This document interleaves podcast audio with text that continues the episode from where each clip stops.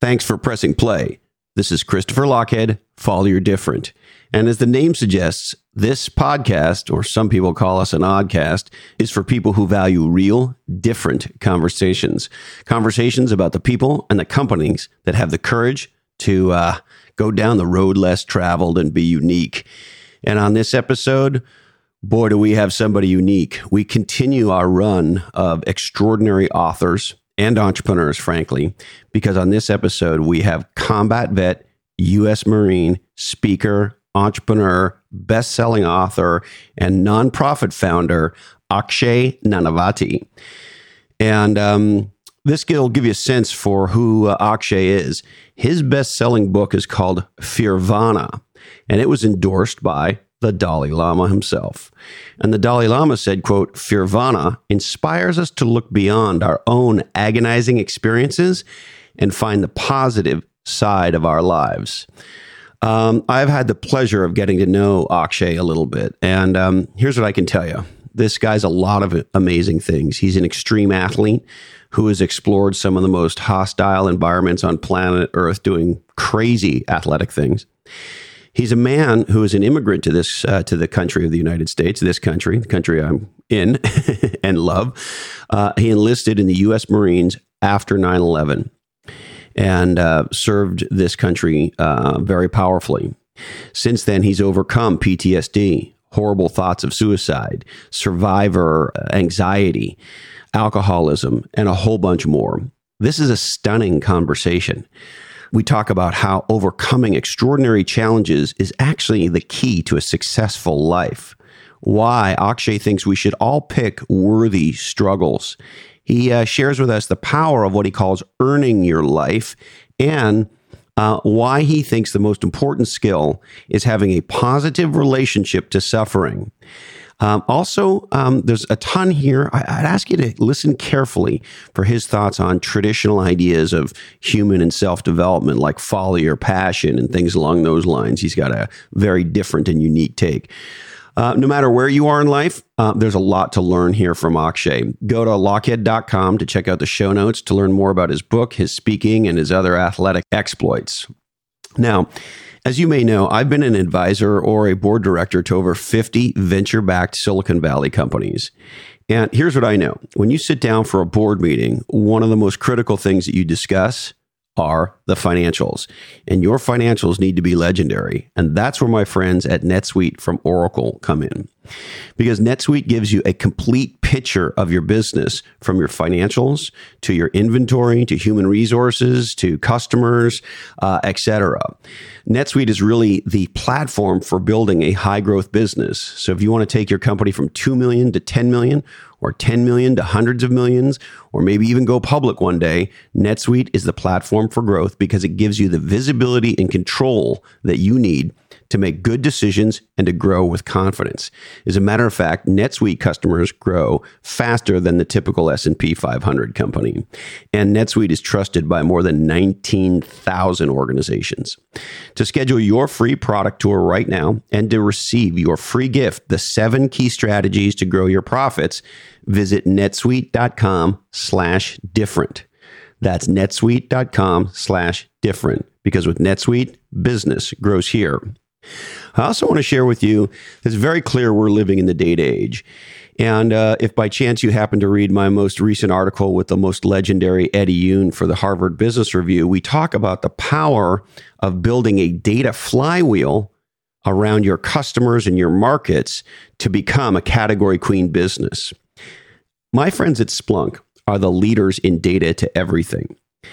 Uh, they bring data to every question, every decision, and every action. And that's why Splunk has become one of the fastest growing enterprise software companies in history. To learn how to turn data into doing today, visit splunk.com slash D2E, as in data to the number two, everything. Splunk.com slash D2E. Now, hey ho, let's go.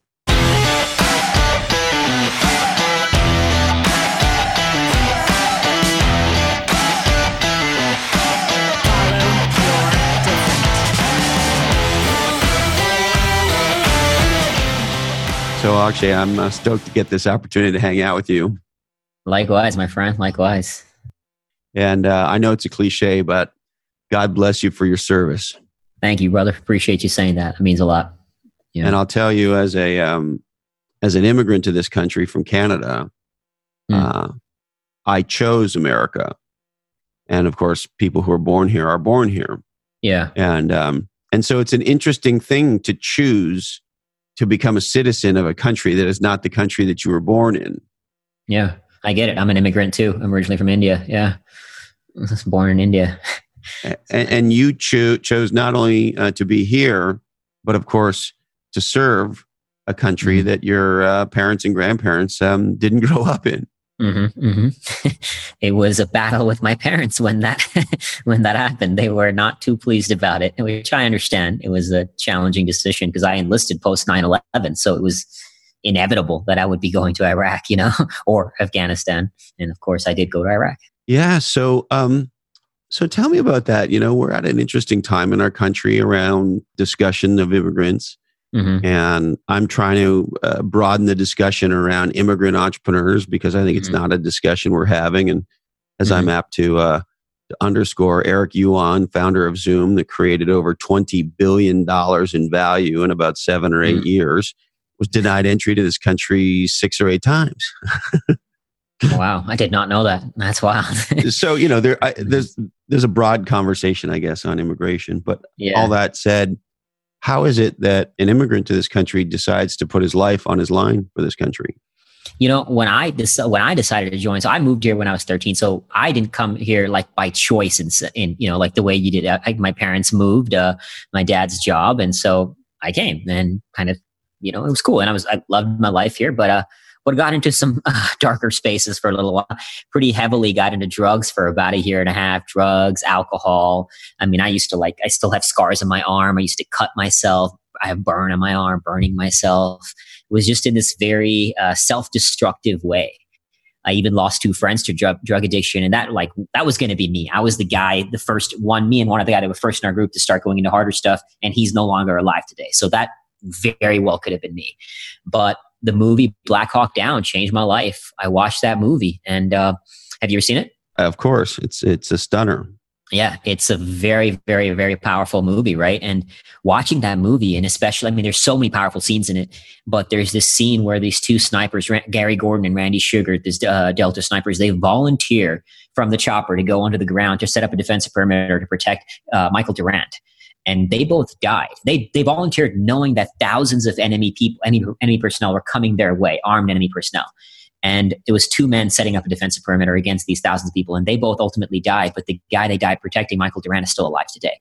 And they received the Medal of Honor posthumously for what they did, which is the highest award in the U.S. military for valor. And just watching that just triggered something in me that what kind of human beings would knowingly put themselves in a situation like that and sacrifice their lives for somebody else? You know, I hadn't really been exposed to courage of that capacity before this, really, and uh, and it triggered something in me that what was would I be able to do that? What was this kind of very, you know, and obviously I didn't have an answer. Uh, and I really didn't like the person I was at the time as I started to become aware. So after watching the movie, I read the book Black Hawk Down and then just started reading book, like devouring book after book on military, on war and training, anything related to military or life in combat. And that was it. I mean, almost overnight, I stopped doing drugs, decided to join the Marines. And I mean, it took me a little while to get in because I have a blood disorder that two doctors told me would kill me in Marine Corps boot camp. So I have this blood disorder. I also have flat feet. I also have scoliosis. So I have all these genetic flaws I was blessed with, thanks to my mom. You sound perfect to me, brother. Appreciate it, brother. Yeah, so I had to, I, it took me about a year and a half to get in just because I had to get these medical waivers. But that was the turning point. I mean, that's why that's why I wanted to join to serve in an institution where the good of the group matters more than you, the good, the well-being of the group. You serve for the people next to you, and everything is your men and the mission, and that's beautiful. It's tremendous. Now, this might sound uh, maybe a little corny to some, maybe even to you, but um, but did it feel like um, you were being called that this was a calling for you? It did. I mean, at that time, like there was nothing going to stop me because again, these two doctors were telling me that I couldn't go in. So I had to go, I was going to doctor after doctor because I had to get a civilian doctor's letter of approval to take to the military. And then they also had to clear me. Honestly, if it wasn't a post 9 11 world, I don't think I would have gotten in the military because flat feet and thalassemia, my blood disorder, are both disqualifying conditions. So, uh, but you know, here's a young kid who wants to go into Marine Corps infantry let's use a body, right? So, so I mean, but it was a calling, and nothing was going to stop me. I wasn't very fit when I joined uh, because I just come out of a world of drugs. So obviously, I wasn't in the best shape of my life, but nothing was going to come in my way. That was my path, and so.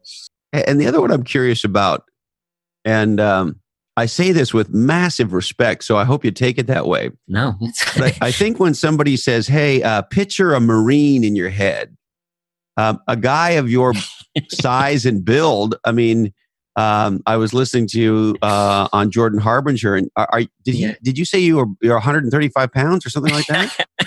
yeah, yeah. How much do you weigh? 135, 138 pounds. Yeah. okay, so what's the average weight of the average U.S. Marine?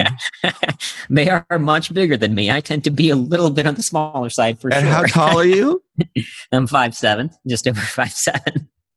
Yeah, so like when you think of Marine, you think of Paul Bunyan or like the Incredible Hulk or Superman no, or sure. Batman or yeah. you have a I mean, and of course you are a long distance runner, but you have a runner's body.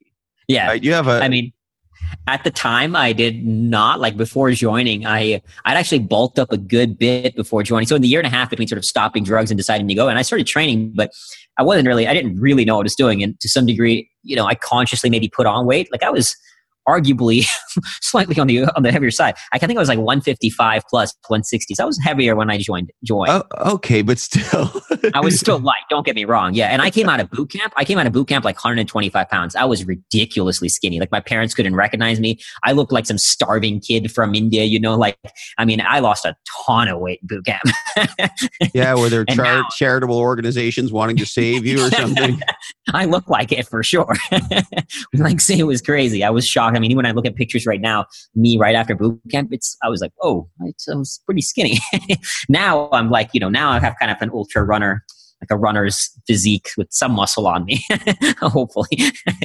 and so, uh, you know, I think I find so many things fascinating about you, but here's this guy who doesn't exactly physically fit the bill and who's uh, you know uh, sort so of a much. borderline drug addict alcoholic yeah. Yeah. not in very good shape and you say um, not only am I going to serve my country in the military, I'm going to the Marines. Mm-hmm. I actually wanted to go. I, I mean, I actually wanted to go Army and go Army Rangers and then into Delta because like Black Hawk Down was my inspiration, right? So Army Rangers and Delta were the unit.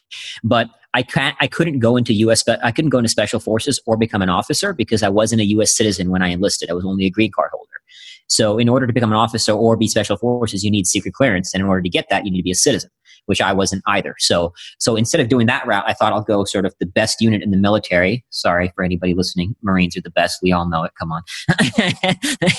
but murmur. so I decided to go into the best unit, the Marines, and um, and then eventually go special forces later on once I got my citizenship. Obviously, that path changed in my journey, but that's why I went Marines. It was the best, you know, the toughest training, longest boot camp, all that kind of thing. So I mean, I wasn't in the best shape by any means. I suffered through boot camp for sure.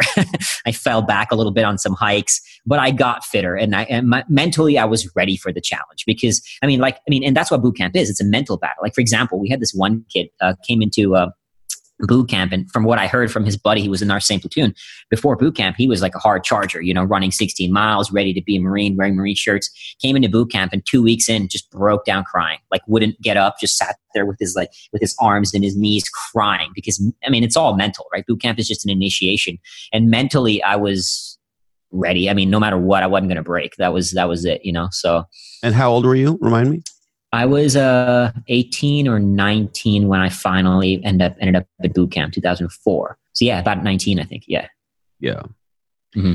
And so, um, of course, I've read about it and heard you on uh, in other forums, but yeah. I'd love it if you could tell me a little bit about you know the salient things about your um, your time while you were deployed. Yeah, so you know, then uh, once I once I got into the once I finished uh, boot camp and infantry school, I got into my unit and I was volunteering to go to Iraq every chance I could get. I mean, I was wanted to go into combat, right? Um, so twice the Marines told me I was going. Twice they canceled it, and then finally in 2007 I was deployed. Uh, but when I when I got like in my my words when I got my opportunity, I was was radiant. I mean, I was smiling. I was like, finally. And uh, I had many different jobs. I mean, I was Marine Corps infantry, so you know we were out the out the wire. The wire is sort of our like our base. We were out the base almost seven days a week. I mean, we must have gotten like a week off total. That's seven months we were out out in Iraq.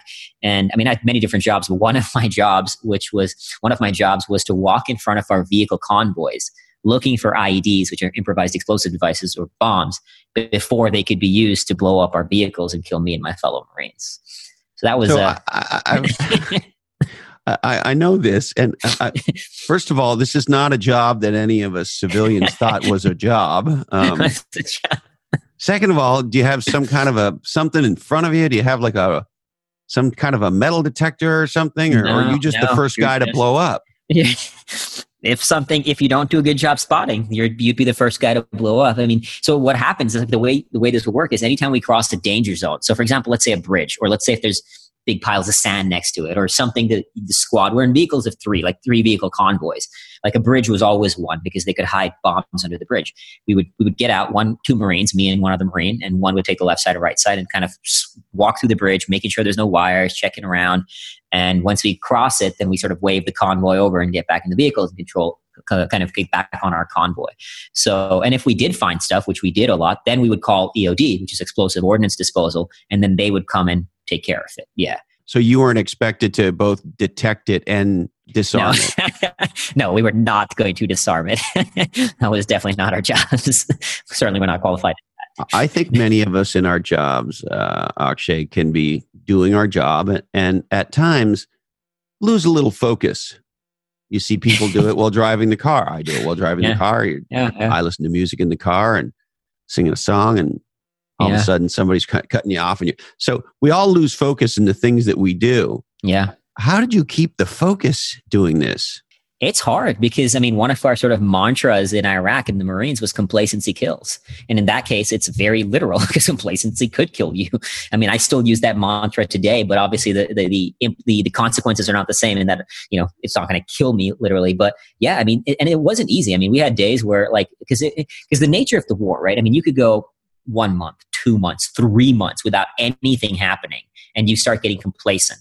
And that one second, something you you miss, that's when something can go horribly, horribly wrong. I mean, we had a vehicle in our convoy in our company. I wasn't in that convoy, but we had a vehicle in our company did get hit with an IED. Thankfully, nobody was killed, but we did have a vehicle get hit. You know, and uh, that could happen. So, I mean, it happens to the best of us. I did. It didn't often happen when I was walking for to search for bombs because at that point you're kind of on on edge and on alert. But I mean, other times in vehicles, you know, like I'm not going to lie, but I got complacent. I might be sitting in the back, like, you know, whatever. And then, uh, and, and you just, and it happens, but you really have to keep reminding yourself that things can go horribly wrong if you're not careful for that one second. And, uh, and that's all you do is reminding yourself. And some days, you know, we had rounds go off. We had a rocket hit right outside our base. They didn't kill any Marines, but they killed four civilians in Iraq. We had all kinds. Of, I mean, they were they were killing more civilians than they were killing us. I mean, we had one the first week we were there. They cut the head off a local Iraqi and threw it in the streets as a sort of warning. That is what happens if you work with the Americans. But it had the reverse effect, and the Iraqis actually working with us to help find these insurgents who were, like I said, killing more civilians than they were killing us. So that kind of stuff was happening. Um, you know, it wasn't the Wild West. There weren't firefights happening left and right. It wasn't like, you know, like combat in that in sort of war zone 24 7 it was mostly nothing happening with spurts of things happening and that you better be aware of and so in those situations how do you go from maybe weeks or longer where things don't feel threatening mm-hmm, mm-hmm. and then all of a sudden you're on so how do you go from you know zero to 60 in an instant, particularly when you haven't you're on alert, but you you haven't had to hit the throttle. Yeah, um, you know, Marines firstly are crazy in the sense that we're looking for the fight. Like, I mean, I remember one day there was some rounds going off, and we are like, we everybody's nobody's cowering, everybody's just waiting for the fight to come to them, right? Like, we are itching for it, fiending for it. So to some degree, like uh, my army buddy actually did the best job of describing the Marines. Like he said that if the army and the Marines were both told to get from point A to point B, and between the two, there's a like a town with with enemy. The army would go around it. The Marines would destroy everything in their path to get to it. and this is an army buddy who told me that, right? So, and I was like, that's a fairly accurate thing. So to some degree, we're, I guess we're kind of seeing it because I'm, you know, the, the reality is combat and war is an addictive environment. It's an addictive, very addictive uh, experience. I mean, when I came back from Iraq, I, I, I was disappointed that I felt like I haven't experienced war to the, and again, naively to some degree, but haven't experienced war to the desire I was seeking. So I wanted to go back. But uh, but kind of I mean, coming back to kind of answer your question, you're one, we're ready for it, we're seeking it, and two, you kind of um, to some degree you're always on a higher degree, like higher on edge than than you would be at home anyway, because of the nature of the war. It's like Vietnam, it's counterinsurgency warfare, right? So you're walking through cities and not, you know everybody's a civilian. You, most people are just normal people trying to live their lives but you never know who is the one person who wants to kill you. And that inherently keeps you a little bit more on edge anyway. You know what i mean? Like as one example um, what, what the women over there they would often wear the burqas right? And so what what the men started doing because they knew that we wouldn't physically search a woman like physically pat a woman down out of respect. Some sometimes we heard that this was happening that the that men would start wearing burqas and have explosives wrapped like suicide vests wrapped around them because they knew we wouldn't search them. So often when we would see a woman in, in a burqa we would look at their feet to see if they have manly looking feet. So like in that sense you're kind of always on edge especially and you have when you're around these in these towns. But um but you but you're just ready for it. I mean, it's like again, we're trained so much that when it, when it goes down, we're just ready to almost in some ways, like I said. I mean, that's cra- I don't I don't know if it sounds crazy or what it sounds like, but almost seeking it to some degree. It almost it doesn't sound crazy to me. and by the way, I, I, am trying to say this as nicely as I can, but it's just in the head in my head the way it is. I think at some level, if you don't understand that, you're sort of fooling yourself because the reason you and I are here in part is our ancestors were good at fighting. The, our ancestors were the ones that survived, right? Mm-hmm. And mm-hmm. so fighting is in human DNA, right? Fight or flight, it's primordial. And so, and what you sound like to me is, uh, frankly, like a UFC fighter or a football player, right? Yeah. And you hear about UFC fighters or, or boxers, right? Or kickboxers or Muay Thai, whatever, martial artists, right? Yeah. You hear about why it's so hard to retire because there's nothing that pro- provides that that rush, that adrenaline. Mm-hmm. Mm-hmm. Is that how it is for you? Oh, without a doubt, that high. I mean, when, that's when I came back. I suffered. I was struggling coming back. I mean, I wanted to go back to war every chance I could get. I once again was volunteering. I was like, send me back to Iraq, to Afghanistan, just somewhere. You know, uh, I was ready to go back. And when I didn't get that, when I wasn't getting that opportunity, I um, at one point I thought I'd become a mountain climbing bum. So seek out sort of the intensity, the life threatening experiences in a different context. But I, I, still had a year left on my Marine contract after finishing undergrad. So I decided to go to journalism school because I wanted to become a war photographer. So I wanted to go back to war, but as a journalist to become a war, either combat photographer or combat journalist. So one way or the other, I was seeking, I was seeking back. And even to this day, like even right now, this is, you know, I got out of the Marines in 2010. So, and, and got out of Iraq in 2008. So uh, what, 12, 11, 12 years later, I still I, I have to wrestle with the urge to want to go back to that to those environments because there's still a giant part of me that would thrive going back there. So you kind of still want to go back, without a doubt. Without a doubt, I still want to go back uh, because I mean, you know, part of it's an addictive thing, but part of it is you do not experience, you cannot experience, you cannot understand and really taste the human experience at its fullest unless you experience it at its most extremes when you experience humanity at its most intense, at its most extremes, it is um, horrific and beautiful and magnificent um, all at the same time. There's something tremendous about experiencing humanity at that level. And I still feel like a part of me still feels like I haven't truly gone to the depths uh, in terms of the external experience of human let's say suffering. Uh, and it's not that i w- obviously want people to suffer. I, I, I, there's a party that wants to go experience it so i can do something about it and so i can have it live with me and in some ways as i don't i mean as masochistic as this may sound but as and torment me. So i hold on to that into my consciousness to remind me that the world is in pain and i believe i can do something about it.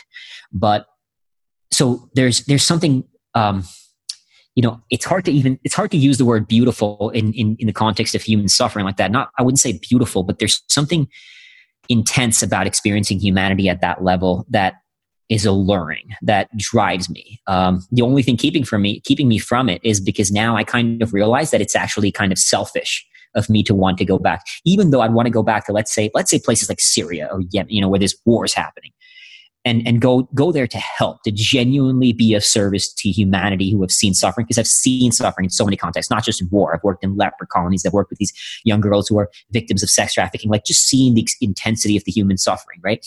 And and although I want to go to some of these spaces still I have to remind myself that in some ways it's actually selfish because I can do more good for the world right now by, let's say, promoting my book, Fearvana, spreading the Fearvana message, doing what I want to do, building this business. I can help more people than maybe the handful of people I could help in a war zone because I'm going there to seek a high. And if I were to, if I were to have been killed, let's say before I wrote my book, because I was seeking this, there's a lot of lives that I could not have touched through my work, uh, not just in terms of like people reading the book, but the thousands of dollars we've raised for charity. And that is, that wouldn't have been right because I was selfishly seeking in some ways, uh, you can call it even a high, you know? So I have to remind myself of that and sometimes constantly because when life is when the mundane becomes too much, that's where my mind goes. That's where I want to go, and I have to temper it. It's I want to go to Syria. I want to go to a war zone. I want to go somewhere where there's uh, to experience humanity at that level. I was recently in, I mean, Liberia wasn't like a war zone. It was a post conflict zone. But last year I was in Liberia. And I mean, again, there wasn't wars happening, but like I was, I was working with former child soldiers who've just seen more suffering than most of us could imagine. I mean, that's children watching their parents being killed. One, one, one kid I was talking to saw his girlfriend and I quote, raped to death, which is just, I mean, horrifying to even think about what that, what that means.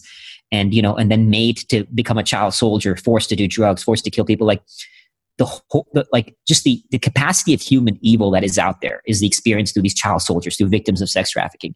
You know, so I was in Liberia and there's something again, like, uh, it was an incredible experience to be able to contribute to, to, I mean, through my foundation, we've supported that organization, but even being on, but if there's not like, it's one thing to, to, to, donate. And I love, you know, I donate a lot of money, charity and all that kind of stuff, but it's another thing to be on the ground in these experiences, right? It's a very different world. And so it's, uh, it's, it is, it is magnificent in many ways to, to, to be able to serve on the ground in that capacity. So there's so many things to go to in, in everything you just said. In no particular order, this idea of suffering, in terms of your own personal suffering, and I'm sort of thinking out loud with you, so I'm not even sure I agree with what I'm about to say. But if you think about suffering, you know, I've been thinking a lot about suffering of late. There's suffering that is to some degree or to a much degree self-imposed. So when you decide to go do all this extreme running and mm-hmm. you're mm-hmm. pooping yourself and you're doing all this stuff, like you could just not do that, right? So yeah. yeah. but you've chosen a path and and and that's legitimate suffering, but it's a chosen journey you're on. Yeah. Um, and then there's, you know, what Viktor Frankl calls uh, in A Man's Search for Meaning, you know, truly unavoidable suffering when mm-hmm. you're serving our country in, mm-hmm. in a foreign land and um, one of your fellow Marines gets killed. Mm-hmm. That kind of a loss is, I, if that doesn't meet the definition, I don't know what does. And and and that you got to walk through fire to deal with loss like that, that mm-hmm. epic mm-hmm. loss, or experience, you know, a beheading or the results of a beheading, and and you know many other things that you've shared. And so, in the we'll get to the chosen suffering but in the domain of the truly unavoidable suffering, maybe share with me a little bit about experiences in that regard and, and what they've taught you. Sure. Yeah. I mean, um, you know, as you mentioned, I lost uh, lost a friend actually. So I mean, like, just to, as far as what happened. So this friend of mine, this brother, really, when we when I first joined the unit, he him and me got very very close. We uh, we trained together, but I would always beat him by a few points, like a few points in the rifle range, a few seconds in a run, you know. And so we volunteered to go to war every chance we get. We, we were the one who volunteered twice. The Marines canceled us. Uh, Marines canceled it. And one summer while I was here vacationing in India, he ended up finally finding a unit to go with. And he was when he was in Iraq, he was promoted to corporal because he was a good Marine. And as a result, he was happened to be in a position that got hit with an IED and he was killed. So before going to war and after coming back, I felt like I had no right to be off vacationing, off having fun. I should have gone there with him and I should have gotten that promotion because I used to beat him by a few points and not because I wanted the promotion, because I should have been in his seat and I should have been killed instead of him. So, you know, that you, you, that stays with you to this day. I've lost two junior Marines to suicide. One of my junior Marines who killed himself, shot himself in the head a few months, a few, few weeks, I think it was after the war um, a few weeks before doing that, he asked me, he said, Corporal Nanavati, can you take me out rock climbing? And I was like, yeah, sure. You know, um, and uh, I didn't. got busy, and uh, I'm not. I don't know if it would have saved his life or not, but you know that stuff stays with you. So, and then I experienced my own suffering after the war. I mean, I was diagnosed with post traumatic stress disorder, struggled with depression. I gone through phases in my life where I would drink like I mean, full bottle of vodka every single day, drink until I pass out, wake up the next day one of the bottle's done, drive to the liquor store, drink another one, and this would go on for six, seven days straight. And uh, until one day I was on the verge of suicide. I literally was about to walk over to my kitchen, pick up a knife, and slit my wrist. You know, so going through these dark times has it's it's far from pleasant when you're in them, obviously. Uh, but what I have learned is that for one, to some degree, they're unavoidable. Every human being is going to go through some degree of suffering or not, whether their external reality is creates it. But when we see people who seemingly have everything, right? Money, wealth, fame, everything, and yet they suffer more internally than other people in the world who seemingly externally are going through hell, right? So one way or the other, we're going to suffer. But I believe that the, the uh, like that the most important skill to master in life is the ability to develop a positive relationship to the experience of pain and suffering because that's the, that's the most important skill. Because if you can, can do can that, I, sorry, can I just sure, interrupt no, you? Please, can you please. just say exactly what you just said one more time slowly? Sure. The most important skill in life, the most important skill to master, is to develop a positive relationship to suffering. I'm beginning to come to a place where I think that you might just very well be right. Mm-hmm. But and I know what my opinion is, but I'm very curious about why you say that, why why you're there. Yeah because if you if you know how to suffer well as i like to say if you can suffer with a smile because ultimately why do we do, anything? Like why are we seeking anything? Why do we do anything in life? You can to, at the core to be happier to be fulfilled whatever word you want to use inner peace happiness fulfillment right? Like that some version of that. And if you can suffer well if you can smile in the face of suffering inevitably you will live a happier life because when even because even when life punches you in the face you'll be able to smile in the face of that. You'll be able to find meaning in that suffering find or as dostoevsky said which viktor frankl quotes in man's search for meaning to be worthy of your sufferings you know? And uh, and and not just in like the, there's the suffering like you said that handed to you by life and then there's the suffering you seek right? But even any worthy challenge is going to be hard. Building a business writing a book running marathon whatever any worthwhile challenge is going to be hard. You're going to struggle. You're going to suffer. You're going to go through stress through fear all of that and if you can embrace that fall in love with that experience you can you'll you'll be able to move through and achieve the result that you want to achieve as well. And so what these experiences taught me was to find beauty even in the darkness. And I'll give you an example of that. When I went to, you know, when I was diagnosed with PTSD, what happened was why even why I was even pursuing it was um, I was struggling with my now now ex-wife, but physically, like I wasn't able to have sex. And uh, and it wasn't a physical issue; it was a psychological issue, right? So she was like, "Why don't you go to the therapist? We'll find out." And when I went there, I was diagnosed and stuff like that, and I was getting getting the help, and you're trying to get help, but something wasn't working. Like it didn't feel right to me, and they would tell me things like, "Don't feel guilty," you know. Uh, don't feel guilty. Like rationally, I get it. I could have gone to war with my buddy Neil, and he could have he could have still died. War is unpredictable. Bullets fly where they fly, right? But emotionally it didn't change the fact I was guilty. And so everybody told me, don't feel guilty. You know, they said, because I'm afraid of crowds, it means I have post-traumatic stress disorder. Um, because I was jumpy with loud noises, it means I have post-traumatic stress disorder. But what I came to learn as I started healing myself and doing the research, like neuroscience, psychology, spirituality, studying it, because this external therapy wasn't working. So I started delving into research myself to heal my own brain when I came out of that moment that I was on the brink of suicide. I started to distinguish that post-traumatic stress is not, is not post-traumatic stress disorder. Like jumpy from loud noises uh, being vigilant of crowds. Those were normal human responses to war because my brain said loud noises can equal death. Even survivor's guilt. It's not just veterans who feel it. Anybody who loses somebody often feels that why them and not me? It's a, so, so guilt is an expression of love. So what I learned to do is find meaning in that darkness as an example. Hold on, hold on, hold on. Can I Sure. slow you on that one? Sure, please. Can you yeah. just say what you said about guilt again, and ni- ni- nice and slow for the uh, uh, whiskey stained brain here? yeah, that guilt is an expression of love. I mean, why did I feel guilty? Why did I feel guilty? Because I love my brother. Guilt is not this bad emotion that people people say, you know, good emotions, bad emotions. There are no good or bad emotions. There's just emotions, and every emotion is part of the human experience, and every emotion can teach us something. Guilt is just was guilt was my expression of love for my brother, right? And so what I did was I found meaning in it, and I and I had this poster up on my wall of my friend and me. And for a long time, only recently did I change the word, but the word said, "This should have been you. Earn this life." only recently did I change it to honor his death, earn this life, because the guilt was taking me too far and I was going into some dark spaces a bit too much.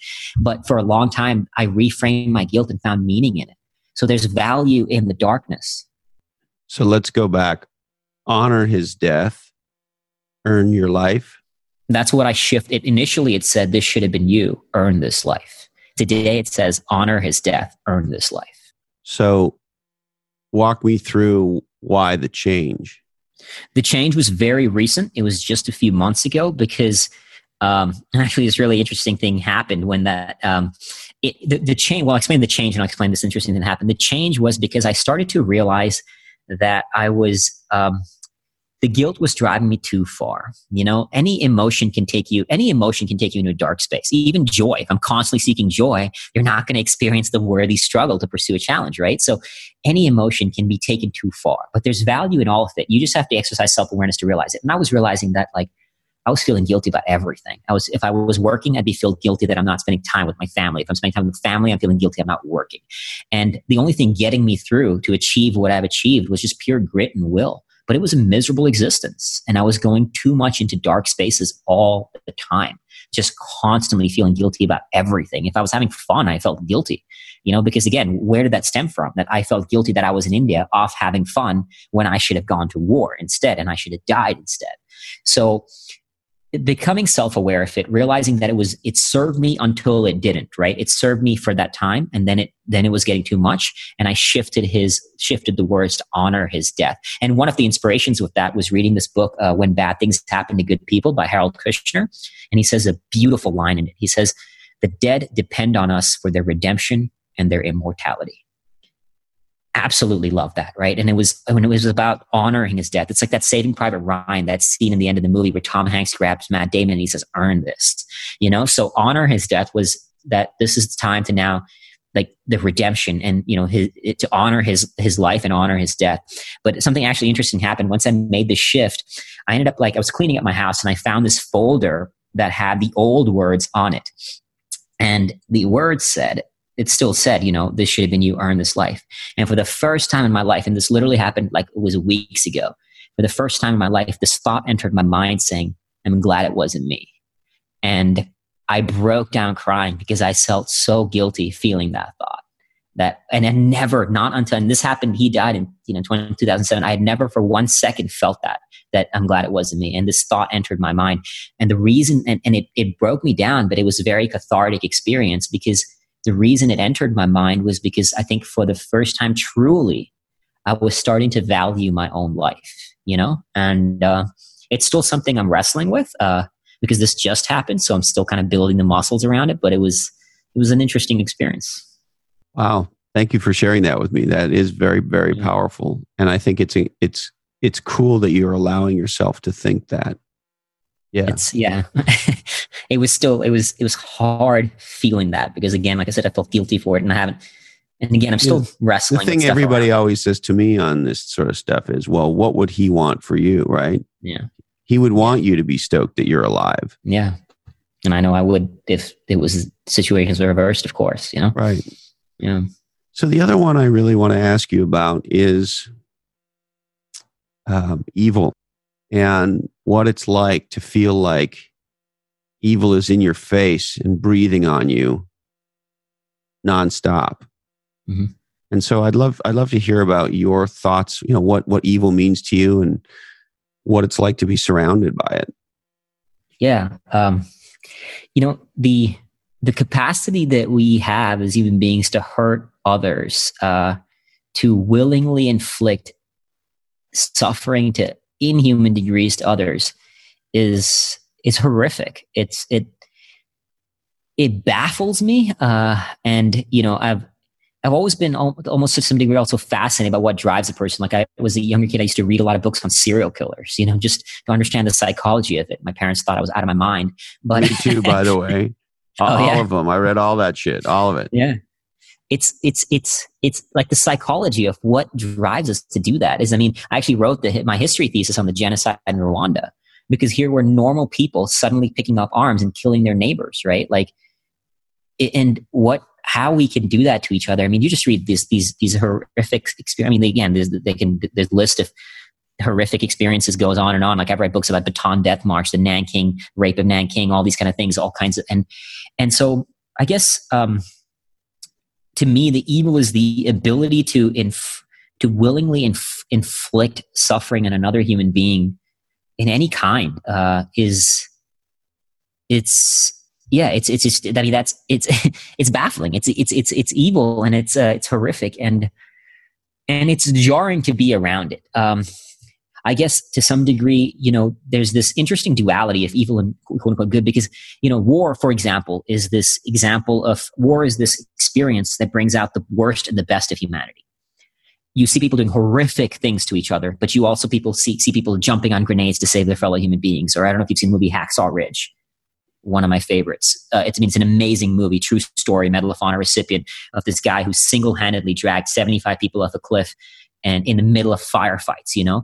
And so you see these acts of inhuman courage. So to some degree, I guess um, the capacity for human evil also brings out the finest capacity for human good. And and and I guess that's what that's what the draw is to me to experience uh, to go into experiences like that because only at the only at the most extremes can you truly understand the nature of what it means to be human and I'm drawn by that. But it's st- it's jarring. It stays with you, and sometimes, like I mean, to this day, it's a muscle I'm building. About uh, I'm I'm very w- very well aware that my proclivity is to go into dark spaces, and I'm now uh, only like, like I said fairly recently, only now really proactively uh, practicing more joy, practicing engaging more triggers of um, lightness, just lightness, because my mind can go into some dark spaces and it can be intense. When evil is just like on you, in your face, you know? Yeah. And in a stunning and shocking way. Like I I think of my own blissful ignorance and mm-hmm. um, what it was like to grow up in Canada and, and live in the United States and travel all over the world, but to generally very safe places and to never, you know, to understand it, but to mm-hmm. never have it right on you impact yeah. your life in such a profound way and to feel like it's right there, like to the point where you can't close your fucking eyes because what you see is horrible. Right? That's that's an experience of evil that I had um, never encountered, and I can't imagine um, your experience of evil. Yeah, I mean, you know, I haven't even tasted it to some degree to the people that I worked with, like the guy who is a child soldier, for example, and he's seen it at a, or like these young girls that I work with. I mean, these are 12, 10 year old girls who've been trafficked and made to have sex consistently oh, multiple times a day for years. I mean, it, to somebody to do that to another human being is, and I've, I've seen these young girls, I've worked with these young girls, I've chatted with these young girls. I, I mean, I support them through my foundation too. And it's, it's, the most humbling thing and it's the horrific thing and it's I, yeah I, I, don't even know. I mean it's just i guess like i said to, to some degree part of me is is so i guess i guess seeing evil like that you also see good like that. You know and Viktor Frankl coming back to man's search for meaning one of my favorite books of all time i mean look at the evil he experienced right? To, like to be put in a put in concentration camp again you're experiencing the depths of human evil. But there's that one part in the book he talks about where he refers to being worthy of your suffering. He talks about people in the concentration camp who would give away their last piece of bread to somebody else. Now, obviously, a lot of people didn't make it, but I mean, just think about that. Somebody who's being tortured, starving, cold, tired, miserable, still choosing to give their last piece of bread to some other human being. I mean, the capacity for somebody to do that. Now, like the unfortunate reality is that cannot be brought out in the mundane, right? And I'm not, I don't wish anybody, any human being ever be in a situation like that. But I guess the the experience of evil also leads to the experience of like the, the young girls talking about these young girls the courage that they display after having gone through what they've gone through. Like there's this one young girl i was chatting with now she's a zumba instructor. She and you just talk to her like her level of maturity how she she wants to help others smile. She wants to help others feel joy. I mean her level of maturity and wisdom i still don't have it. I'm 35 at her age. I was a dumbass you know? So so but you see her capacity to transcend her evil is is inhuman in the most beautiful way. And so i guess partly i guess the experience of evil to that capacity also allows you to see the experience of good to an inhuman capacity. And I suppose that's the ultimate draw of it. But again, the, the, the challenge is that you, you, when you go, when you experience the light at its most light, I mean, you also experience the most, the darkest at its most darkest. You know, I mean, I, I think you probably heard I, I spent seven days in a darkness retreat. That was truly like a literal experience of this. That when I came out of it and I saw the light, we can chat more about it. But like just one thing is like when I saw the light after seven days in the dark, I remember d- just thinking that I wish I could see the, the, world every day through these eyes and feeling a true sense of gratitude for every bit of pain I experienced because I realized that you cannot see the light that way unless you've been in the dark. And I think that transcends to the entire human experience as well. Well, and that gets us back to the chosen suffering. And uh, you, you, my friend, uh, appear to choose suffering uh, proactively and with uh, it's seeming, you'll tell me, I hope, enthusiasm in a way that is uh, highly unusual for a human being. And so, this seven days in darkness, all this extreme, I mean, the extreme running you do is, and the places you do it. So, so maybe take me into this this chosen suffering and and why sure. uh, these these uh, these activities, these Sunday walk in the parks that you take, why you take them. I think seeking out a, what I call a worthy suffering, right? We all have our, our own. We doesn't have to be running ultra marathons, climbing mountains, spending seven days in darkness, but seeking out a worthy suffering is what gives life meaning because you cannot truly discover who you are unless you go into spaces that you that that unless you go into spaces of pain unless you go into spaces of suffering because i like to think of suffering as a training ground for self-transcendence. And i believe self-transcendence is everything. Like viktor frankl says it beautifully. Again coming back to him he's one of in one of my favorite books so i quote him a lot. He says self-actualization is a side effect of self-transcendence.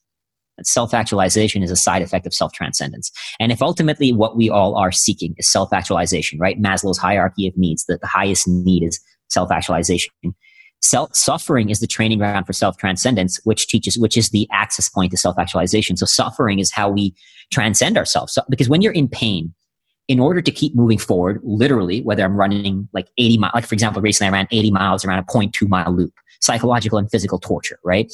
Or all kinds hold on, of hold on, handsome. you just make sure you ran 80 miles. Yeah. around a two what mile loop? 2. 0.2 miles. 0.2 mile loop. 0.2 mile loop. How long does it take to do that? what was it? Like 20 plus 20 hours, something like that? I wasn't super have a 20 Did hours. Did you plus. let yourself listen to music or podcasts or something? Uh, in that case, I did half of it was without, half of it was with, with. Probably more than half was without. Because I wanted my mind to go where it goes. oh, God. For the love of. Wow, dude. Yeah, how yeah. recently was this? This was a couple a few months ago now. I mean, I just got back to in India. I was actually here in India where I'm where I'm speaking to you right now. And I have this this little loop around this pool downstairs, point two miles. So I'm actually going to be doing you're like um you're like a mix of um uh, an extreme athlete and a jackass movie. I like that. That's a good. That's a good. Mix. I say that with love and respect. I get it. I get it. So, what the fuck are you seeking when you do these things? I'm seeking. good question. Uh, I get that a lot. When I actually, when I spent, so one of the other things I did, I spent a month dragging a 190 pound sled, 350 miles across the world's second largest ice cap at minus 40 degrees. Training for it, I used to drag tires around the streets of New Jersey, and people used to stop me and ask me, "What are you doing?" And I would tell them, and they'd be like, "Why?" so I get it a lot. Why? Because I think that like like putting yourself in these spaces, in spaces where you're going to want to quit, where you're miserable, where you're suffering physically, psychologically, spiritually, you tap into something that you cannot tap into into the mundane. If you're sitting in a comfort zone i mean see if you think about it if you want more out of life just on a like practical level if you want to get more whatever you want money you know physical health any anything more you have to do something you've never done before, right? Like, because otherwise you're not going to get it. You're just, if you do the same thing, you're only going to get the same thing. So if you have to do something you've never done before, which means you're going to have to take a risk, which means there's going to be fear, there's going to be stress, there's going to be anxiety. Now, I seek it at a level that's maybe more intense, perhaps more intense than most. because just perhaps perhaps my uh, my wife has a t-shirt that she picked up recently and on the front of it it says indoorsy I like that. I think there's a lot of people who are indoorsy. Indoorsy. I get it. And and believe me, I get it. Like, I mean, there's moments when I do these where it just absolutely, I mean, everything worthwhile I've done, to be honest with you, I've had moments where I just absolutely hated it and wanted to quit. I mean, hell, even writing my book was one of the hardest things I ever did. It was miserable writing that damn book. But, uh, but like, it was worth it, you know? So I seek out suffering to this degree because it teaches you more about yourself than any other experience can. And you also cannot grow without struggle. Like you just cannot evolve. You cannot evolve into the next version of yourself. You cannot actualize the self. You cannot reach your next potential. You cannot um, transcend yourself into the next self unless you suffer. Now, everybody's suffering is different. You build businesses, that's its own kind of suffering, right? Writing a book is its own kind of suffering. Uh, I mean, I like for me, writing a book was harder than running. I used to sometimes go running marathons just to procrastinate on writing because writing a book was much harder, right? So seeking out suffering is the is the is how you train yourself to transcend. Like putting yourself in spaces where one part of you wants to quit this fight and the other part wants to keep moving forward, to keep in the fight. When you put yourself in situations like that, you will learn more about yourself than you could possibly ever imagine. And that to me is so yes. worth it. And there's no other domain that's like that. Exactly. You literally learn what you're made of, or, or maybe said more accurately, decide what you're going to be made of. I love that. I like that distinction. Yeah, you, you get to create yourself in those spaces because I don't believe there's a self inherently to find. You know, it's not about finding yourself, it's about creating yourself. And you yes. create yourself by putting yourself in those situations. Because when you go into those situations, I mean, that's how confidence is built. You know, like kids, when like a baby, for example, just at the most, you know, practical level, a baby falls a million times and then gets back up and learns how to walk. But you get confident by falling, by suffering, by failing, by taking risks and rising above it, transcending yourself and keep moving forward. That's how you grow in confidence. That's how you build self esteem. That's how you actualize the self. So it's, it's, I mean, it's, it's so worth it. And it's a, and you know, I didn't get here overnight. I didn't get to running 80 miles overnight. I mean, when I was a kid, I used to be terrified of Ferris wheels. So I was scared of everything. So, you know, you work your way up the ladder of suffering, if you want to call it that. And then inevitably it's sort of addictive. Like I've gone through runs where I would be running and I'd be like, I hate this. Why am I doing this nonsense? And I'd finish the run and immediately start planning the next one. You know what I mean? So uh, it's it's the nature of the beast, but it's so worth it. It's so worth it for what you gain, not just from the experience, like not just after the experience is over, but even when you're in it.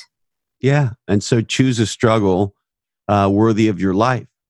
Yeah, worthy of who you want to be. Who, who, you know, we all have a different worthy suffering. I have a friend who wants to be a chess grandmaster. Like that's her worthy struggle. You know, some people want to write movies. Some people want to play guitar. Whatever it may be, anything worthwhile is going to be hard. You're going to go through fear. You're going to go through stress. You're going to go through anxiety. You're going to suffer. But these are not bad things, which which comes brings back to developing a positive relationship is suffering, because the world demonizes suffering. Like how many people who like will say things like "Be fearless," "Don't be scared." Our whole our whole world talks about eliminating stress. I mean, I hear I hear I literally see people on social media demonizing struggle. Like like success doesn't have to be a struggle but you're missing the freaking point if that's what you're seeking because it's not about i mean there's all kinds of nonsense right? Like walk 14 minutes a day and you'll get six pack abs. Firstly that's just not true. It's just bullshit right? But even if that's what you're seeking even if you're seeking the shortest point you're missing the point. It's not about the six pack abs. It's not about making the million dollars. It's not about the dream house. It's about the person you become on that journey. And if you seek it without without the suffering that you take to get there and we like lottery winners are the best example it doesn't really improve their life and they mostly lose all their money anyway because they haven't transformed as a person to earn that result. It's not about the six pack abs. It's about the suffering you go through to get there. That's what the that's what the value is. That journey is the destination. You know, that's what matters. And, and did you say at the top there? Did you say you were talking about your friend? You said that's her worthy struggle. Yeah, that's what I call. It. Like I, I don't like what's that. Your worthy? What's so? What's what's, what's my worthy struggle? Yeah. I, I, call it like your path, whatever you want to call it. Like that's, I call it a worthy struggle because it will be a struggle. And I don't like that term follow your passion. Like passion for what you do is not a bad thing, but makes me nuts. Say, oh, I hate it, right? Yeah, you get it. like, because for, I mean, for multiple reasons, but one reason, which is primary, I, in my opinion, is that when you say follow your passion, especially like younger kids, it often conveys this idea that if you just follow your passion, you'll never have to work a day in your life. You know, if you love what you do. And that's bullshit. Like, it, it, following your passion and I speak when I speak to young kids, I share this all the time. Like you can you can do the thing you love, and it's going to feel like work. It's going to go through moments where it absolutely sucks and you hate it, but you keep moving forward anyway. so I don't like that term "follow your passion," which is why I call it your worthy struggle. To reframe our relationship, to help people develop a positive relationship with those words itself. I mean, often when I do talks, I'll share, I'll, I'll, I'll start a talk with saying, with, with showing words like fear, stress, anxiety, pain, suffering, adversity, and ask, you know, how many of you think of it as a positive word? Most no like anywhere I do this, nobody thinks of this as positive words. And that's the problem. When you when you start saying these are positive words, these are beautiful words, and again, it's far from easy because the nature of suffering is that it's suffering. It's a more challenging experience than joy and happiness and calm, but it doesn't mean it's a negative experience. It's just a more challenging one.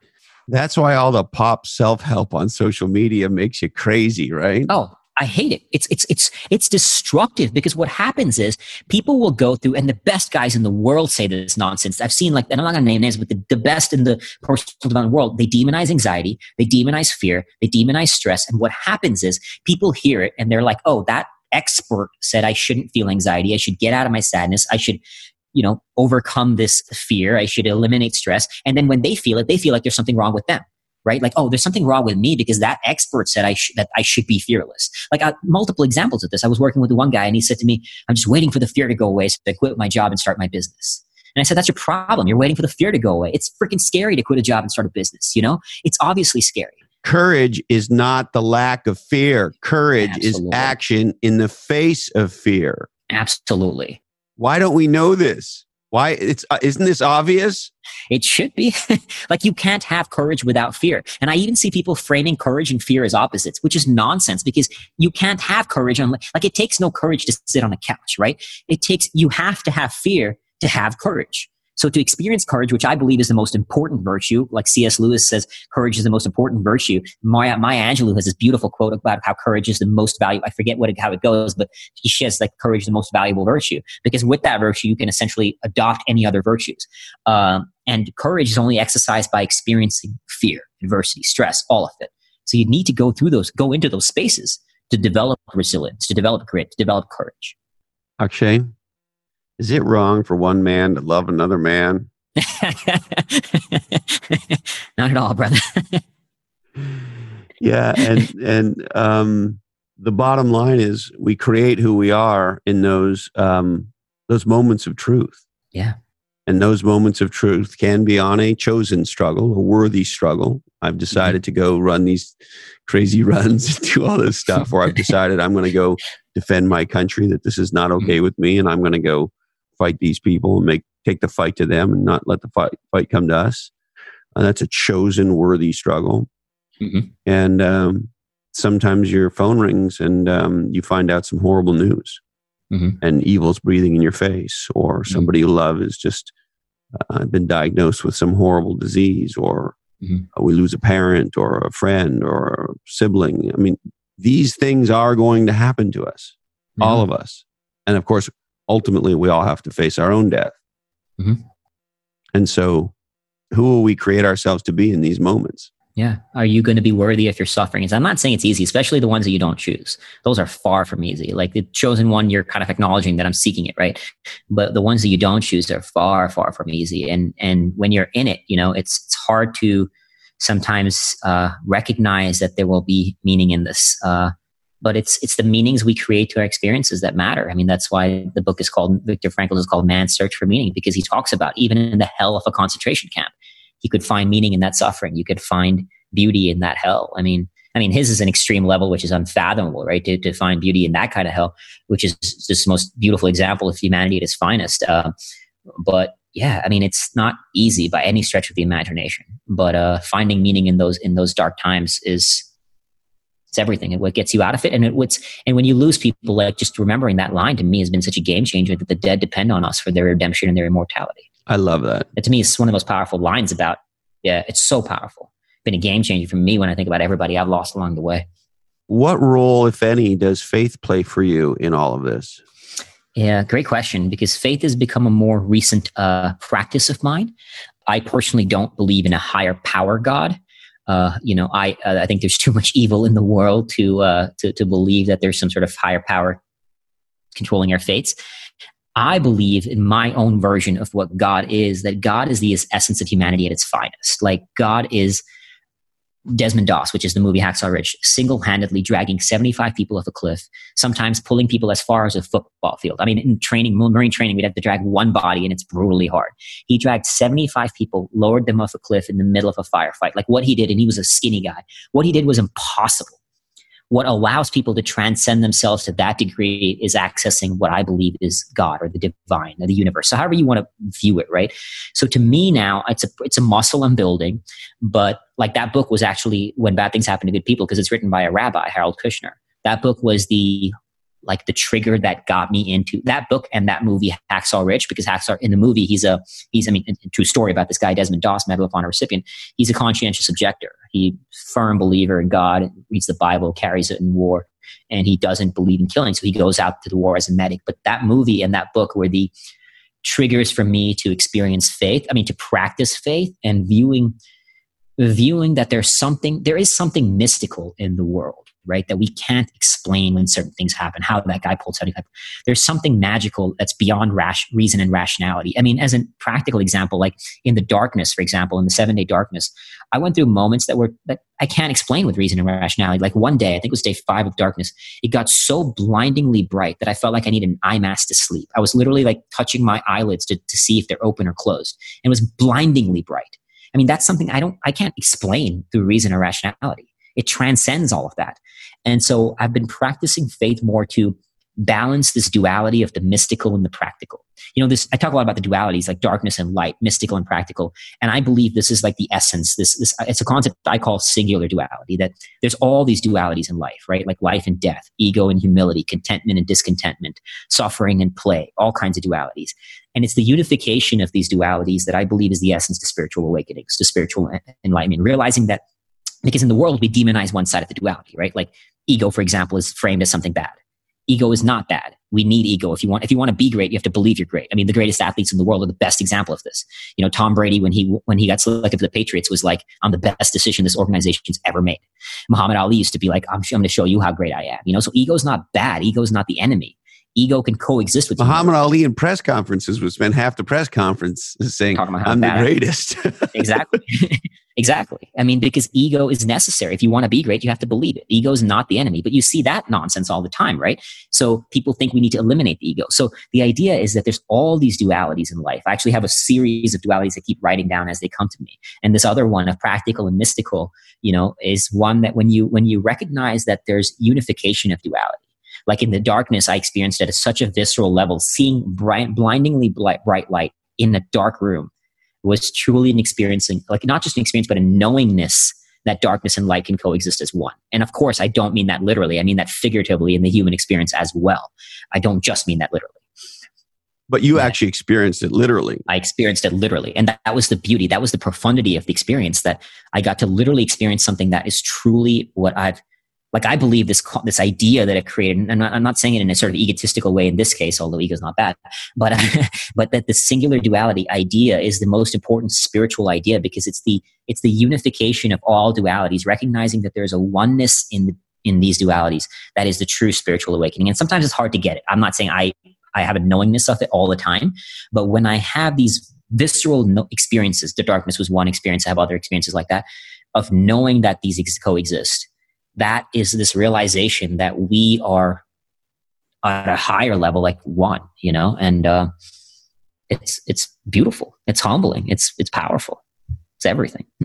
that is very very powerful, and and I appreciate your perspective on it. Um, I also want to circle back to. Uh, I thought I heard you say something to the effect of, you know, God is a puppet master, and then uh, sort of that how could if there was a god in that sense how mm-hmm. could evil exist? Did i hear you say that right? Yeah. So um, i have a book for you. Yeah. It's written by uh, a, a, a, uh, pastor named timothy keller. Okay. And it's been ha ha a godsend to me um, sent by my friend eddie yoon. And the book is called walking with god through pain and suffering. That sounds beautiful. And in the book he it is essentially his synthesis mm. of the teachings of the bible around pain and suffering and one of the things he digs into is evil and mm. he makes an argument uh akshay that is interesting which is mm. the presence of evil it, as described in the bible is proof of the existence of god Mm. And essentially, and look, this is my interpretation. I am far from a biblical scholar, but my mm. interpretation of Keller of Keller's words is essentially what God gives is freedom of choice. And when there's mm. freedom of choice, there's the choice moment by moment to do what's hmm. right and to do what's hmm. wrong. And we all choose every day, moment by moment. That's my yeah. synthesis of Keller. Hmm. But here's what I'm willing to do. I would love to send you a copy of this book because I have found it to be an extraordinary uh, and, and even even for people who aren't Christian, if you believe in some kind of higher power, I think Yeah. um, this book is extraordinary, particularly if you're dealing if if you're walking through any kind of fire.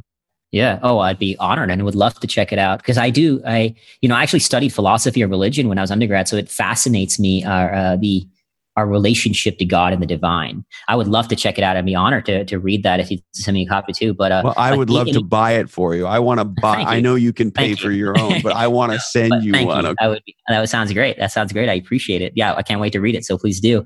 And I mean, even in when bad things happen to good people, because it's written by a rabbi, right? Harold Kushner. He says that his argument is that randomness does happen in the world, which is sometimes hard. I think people don't like people feel like everything happens for a reason. I'm not a big believer in that that way of thinking.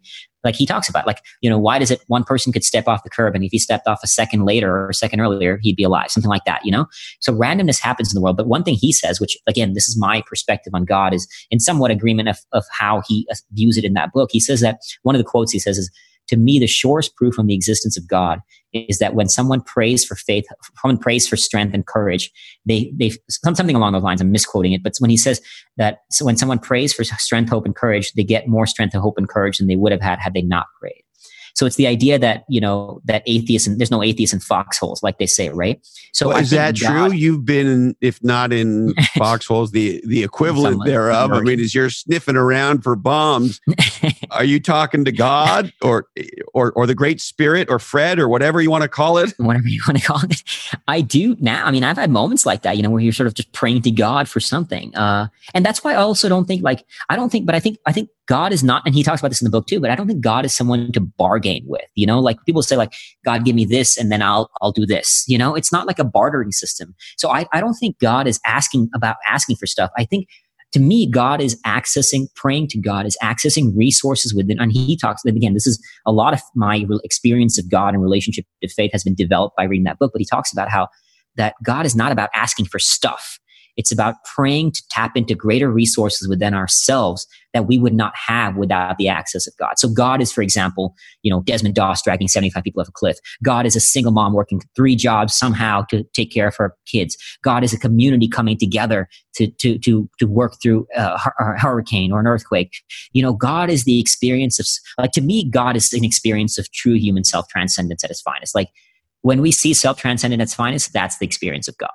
And to when I pray today, I am praying to develop the strength, the hope, the courage, the resilience to transcend myself when things go, things get hard, and they do.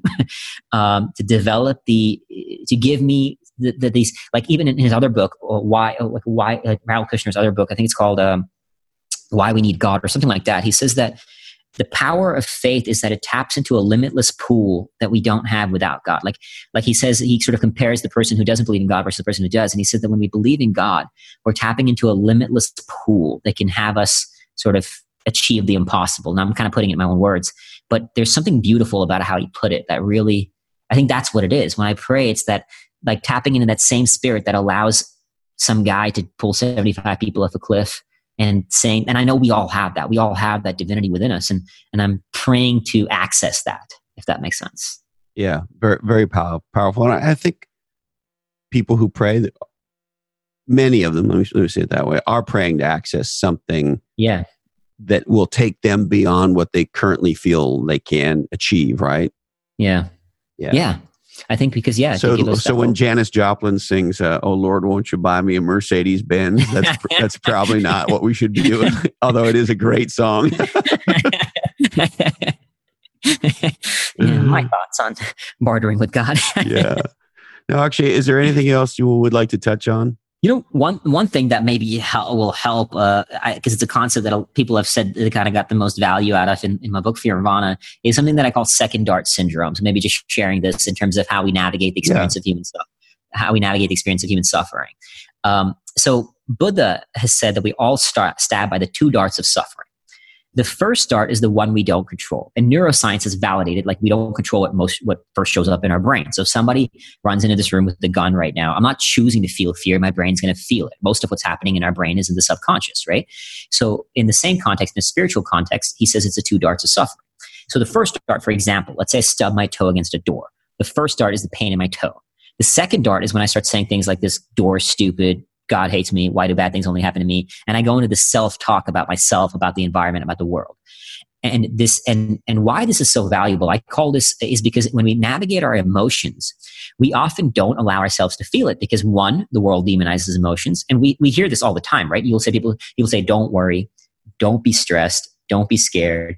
Don't feel sad. We always say don't feel what you're feeling instead of, uh, instead of allowing ourselves to feel what we feel. And what happens is the other one i hate to interrupt you. No please anger yeah don't right? be angry. anger is my happy place it's the place i go uh, I've been experiencing anger in a way that, and I couldn't even imagine at a whole other level. And yeah. for so many people, anger is inappropriate. They don't want to hear it. It makes them yeah. uncomfortable. It's like, look, yeah. we've got to talk about when we have ferocious anger. Absolutely, there's beauty to rage. You gotta, you gotta, you gotta tap into anger, tap into rage. I mean, uh, football players are a good example of this. They often do, you know, because in some cases, anger is fuel, and you got to use it. And I, you know, consciously engaging emotions at will is actually one of the most powerful skills to be able to access any emotion at will. I use music. Say that again. Consciously. Sure consciously engaging emotions at will, like consciously training yourself to step into any emotion you, you choose. So, for example, I have I use music and movie scenes as triggers to do that. I have music music that can get me happy, sad, angry, guilty, intense, you name it. Like using music as a trigger. And like one thing I actually do to this day is I consciously watch scenes from war movies, knowing they will make me cry.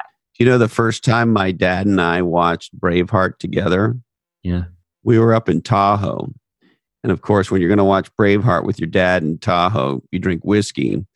And about halfway through the movie, we almost invaded Reno. I love it. right? It's like that. But a song can oh, make yeah. you feel that way, or a movie Absolutely. can, right? Absolutely. It can put you into states. So train yourself to be in those emotions, like to to to uh, because instead of letting the emotion control you when you consciously train that emotion then you control it and you can master the experience of how you choose to be in that emotion as it shows up. Uh, and that kind of comes back to the second dart syndrome is that look we're not going to control most of what we feel. But the second dart the second dart spiral is you know what happens is like and his example, I took my ex my rock climbing once, and she felt really scared on this little climb, and I didn't feel scared. So we got back down, and she was kind of beating herself up. Why was I scared? I'm weak. How will I do this? How will I do this? What's wrong with me? All this kind of stuff. And we we all do this, right? We go down the self this spiral of conversation and our self talk.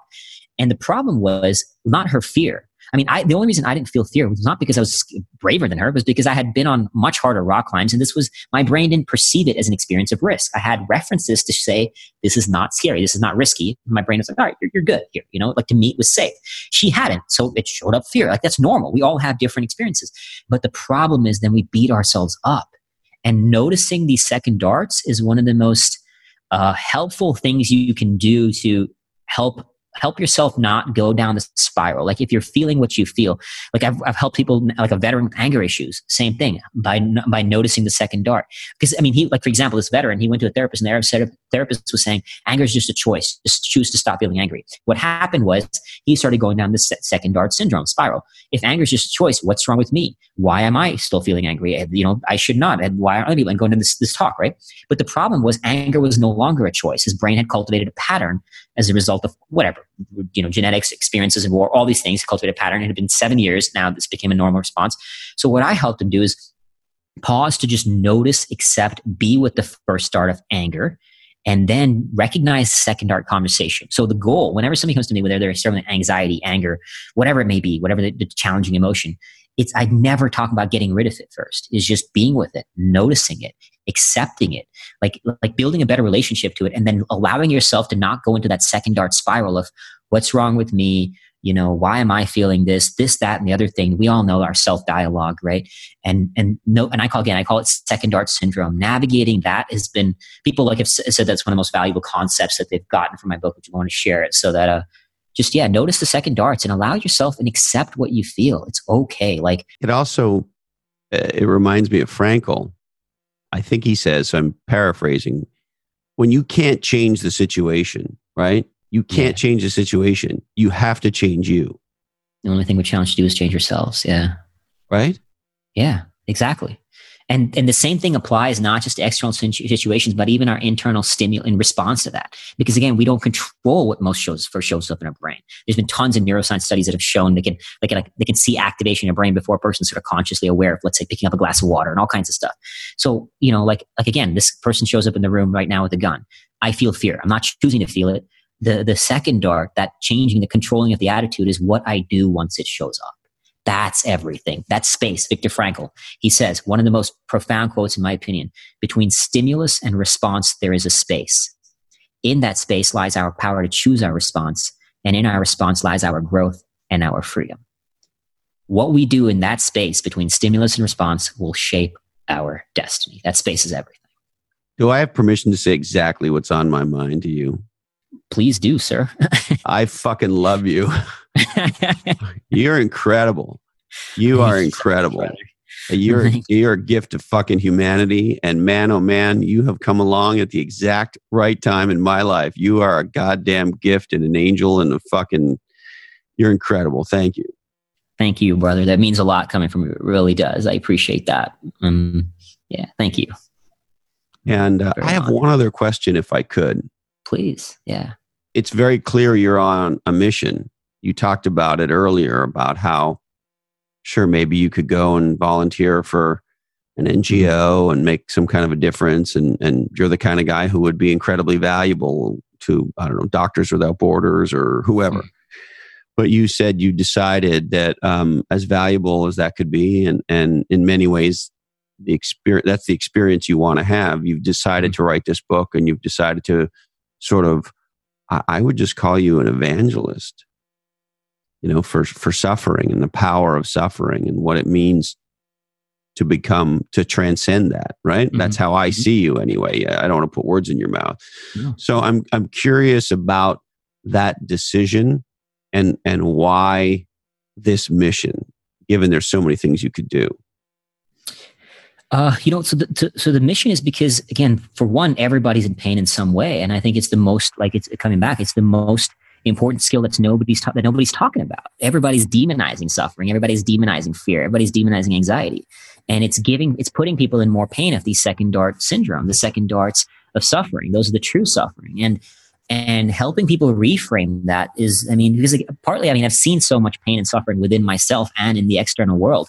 And that stuff stays with you, you know? I mean, I go through low moments to this day. As I said, darkness hits. And when I get messages from readers that how much their book, like my book changed their life, that's, it's everything. I mean, I, I, I can't see what could be more like I believe like if there's one core value that defines me, it's self transcendence. I think self transcendence again is the access point to self actualization, right?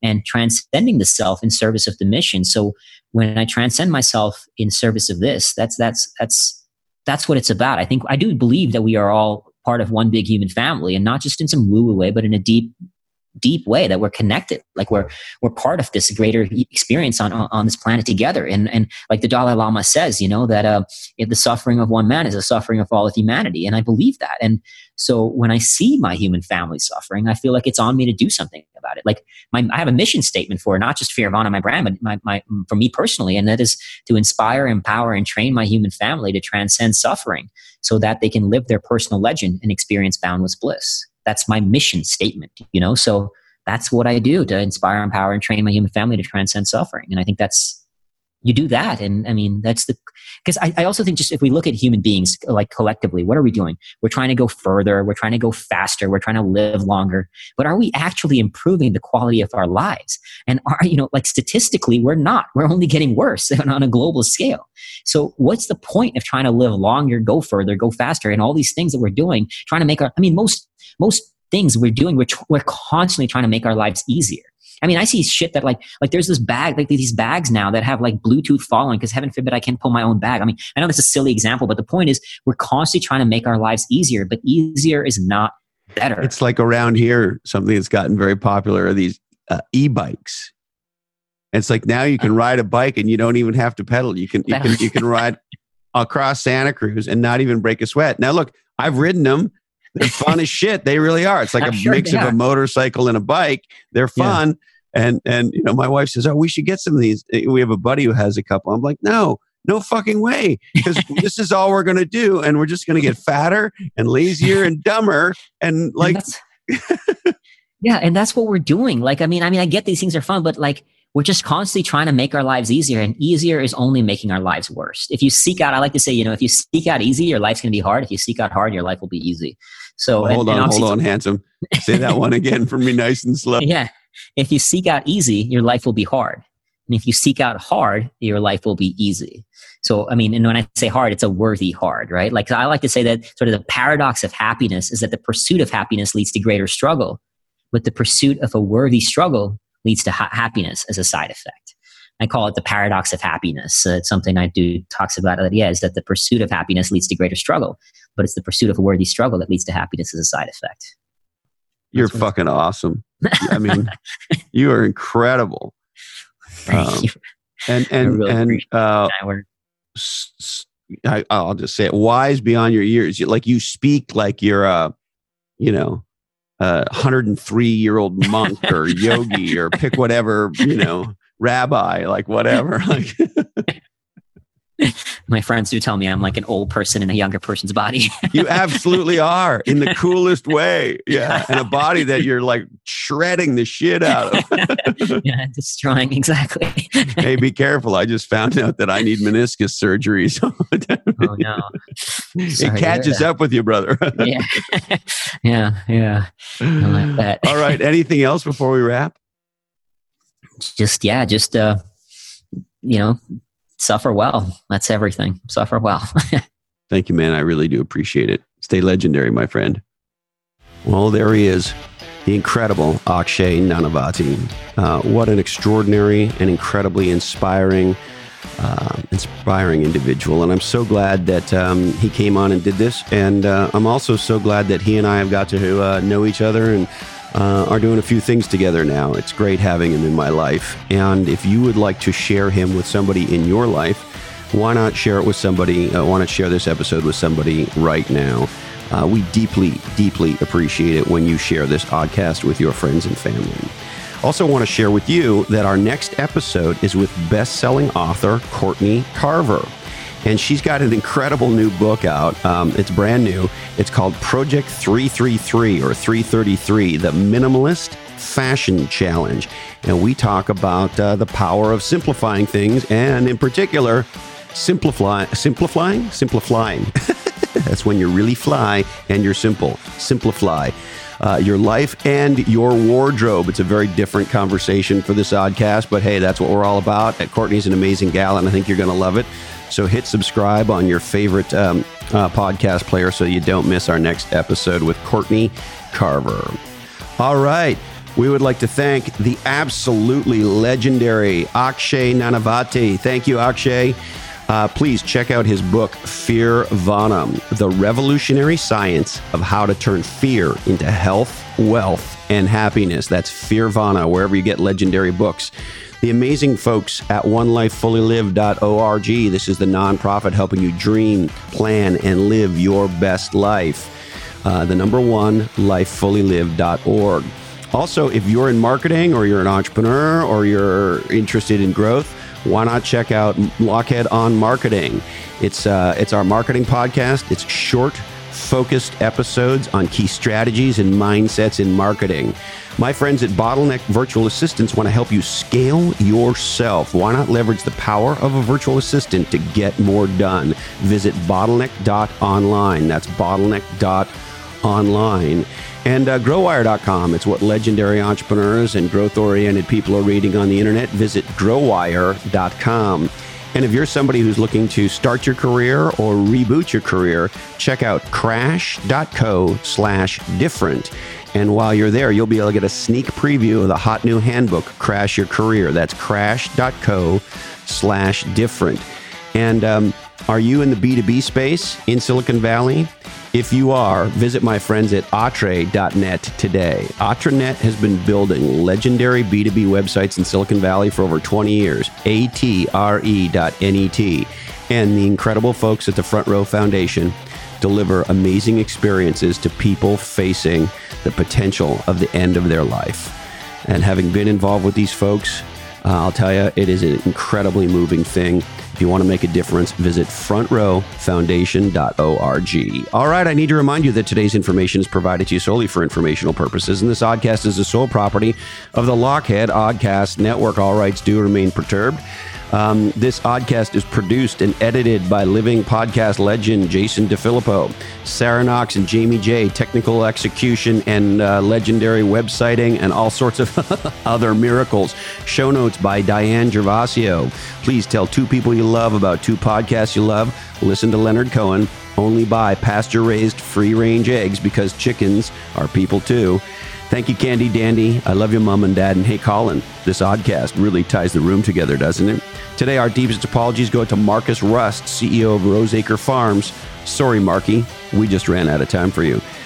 That's it. Thank you so much. I deeply appreciate you investing part of your life with us. Stay legendary, and until we're together again, follow your different.